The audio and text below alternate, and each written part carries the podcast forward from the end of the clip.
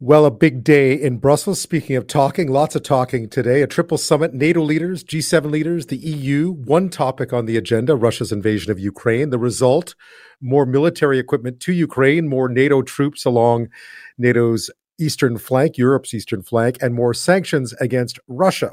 In a nutshell, pledging to present a united front in the face of Russia's ongoing aggression in Ukraine. NATO also called on Russia to implement an immediate ceasefire. Here's President Biden. Putin was banking on NATO being split. My early conversation with him in December and early January it was clear to me he didn't think we could sustain this cohesion. NATO has never, never been more united than it is today. Putin is getting exactly the opposite what he intended to have as a consequence of going into Ukraine. Prime Minister Trudeau said Canada will impose new economic sanctions against another 160 members of the Russian Federation Council. We continue to have those discussions at home. We have a budgetary process underway right now. Uh, we have a NATO meeting, a further NATO meeting in uh, Spain uh, in the coming months. Uh, those are all things that are ongoing. Trudeau there talking about defense spending or calls from NATO to for Canada to increase its defense spending. So one month after the Russian invasion and a show of unity from Ukraine's allies, a show of strength, but where does that leave Ukraine and what does it tell Russia? Joining me now is Elis Vllasi, political scientist at Simon Fraser University, who studies Russian influence operations in Europe. Welcome to the show. Thanks. Uh, good to be with you, Ben. Um, last time we spoke, we talked a bit about Russia's playbook to operate in the fog of war and to split and fragment alliances. Uh, a month later, that doesn't seem to have worked. So, what do you, what what does Russia do now, and how much did today's meetings matter? Do you think to Moscow? Well, what uh, Russia does now is probably uh, switch uh, the playbook, and the next playbook could be a lot worse for Ukraine.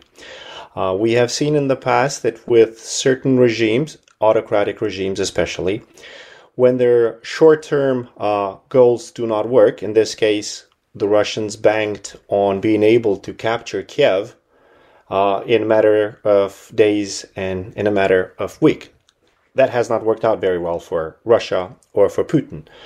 Uh, what I am worried about now, and I think what we have begun to see a bit, is that as Russians get desperate, they are going to turn their missiles, their bombs, their bullets to civilian areas and try to hit them harder and more oftenly. And they have done that. They have increased that intensity.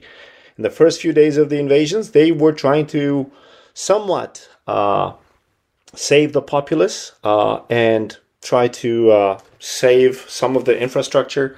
Now we see that they are bombarding cities. They are uh, devastating cities like Mariupol and other places in uh, Ukraine. You've studied Russia very closely when it came to different uh, to this playbook over the years, whether it be in Georgia, in other places, uh, Transnistria, in Moldova. You've studied this playbook. What went so desperately wrong um, this time around?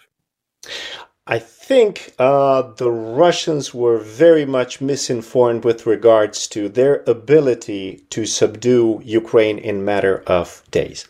I believe that the Russians expected the Ukrainian government to fall or to be evacuated to exile in a matter of uh, days. Their problem, in addition to uh, not having that intelligence, was that they went for the symbolic instead of for the strategic. The symbolic was the Russian insistence on capturing Kiev and basically killing the entire government of Ukraine if they could get their hands on the members uh, of the government. So the Russians made that symbolic mistake instead of focusing on the strategic uh, points of Ukraine. And you see that in the south, which plays to the strategic uh, aspirations of Russia, they have been able to do a lot better in terms of capturing a lot of that territory around uh, eastern and southern parts of uh, Ukraine. Uh, now, as the Russians have failed to subdue the Ukrainian people, the Ukrainian government, uh, there is a very high likelihood that uh, the Russians will do to Ukraine, at least those areas that they cannot subdue, to what they did to Grozny in Chechnya in the 1990s, or Aleppo in Syria a few years ago, or to what Serbia did to Bosnia in Sarajevo in the early 1990s. Right. I mean, there's clearly pressure not to let that happen. Uh, I mean, it's happening already in Mariupol, clearly, but there is clearly pressure on NATO, on G7 leaders to not watch that happen to, say, Kiev. Did you see anything today from those meetings that led you to believe that there is that there is any way to stop Russia from from indiscriminate killing of Ukrainian civilians? I don't think uh, any outcomes of the summit point out to what NATO would do to prevent uh, Russia from basically obliterating uh, Ukraine. Again, uh, one good outcome of NATO summit was that not only did they display a great degree of unity, but they have shown over the last month that with regards to Russian invasion of Ukraine, that the 30 member alliance can act quite expeditiously when it is in its uh, interest. We have seen that NATO is doing a superb job in increasing the level of deterrence in case Russians want to start another adventure in the Baltics, Poland, or Romania, all NATO member countries. NATO has been very, uh, very stern in that they will not be engaged in the Russia Ukraine war just because that would mean that NATO would go to war with uh, Russia, and it does not want to do that. And one of the most interesting points that speaks to this lack of clarity, which is not necessarily very good, is on the issue of chemical weapons.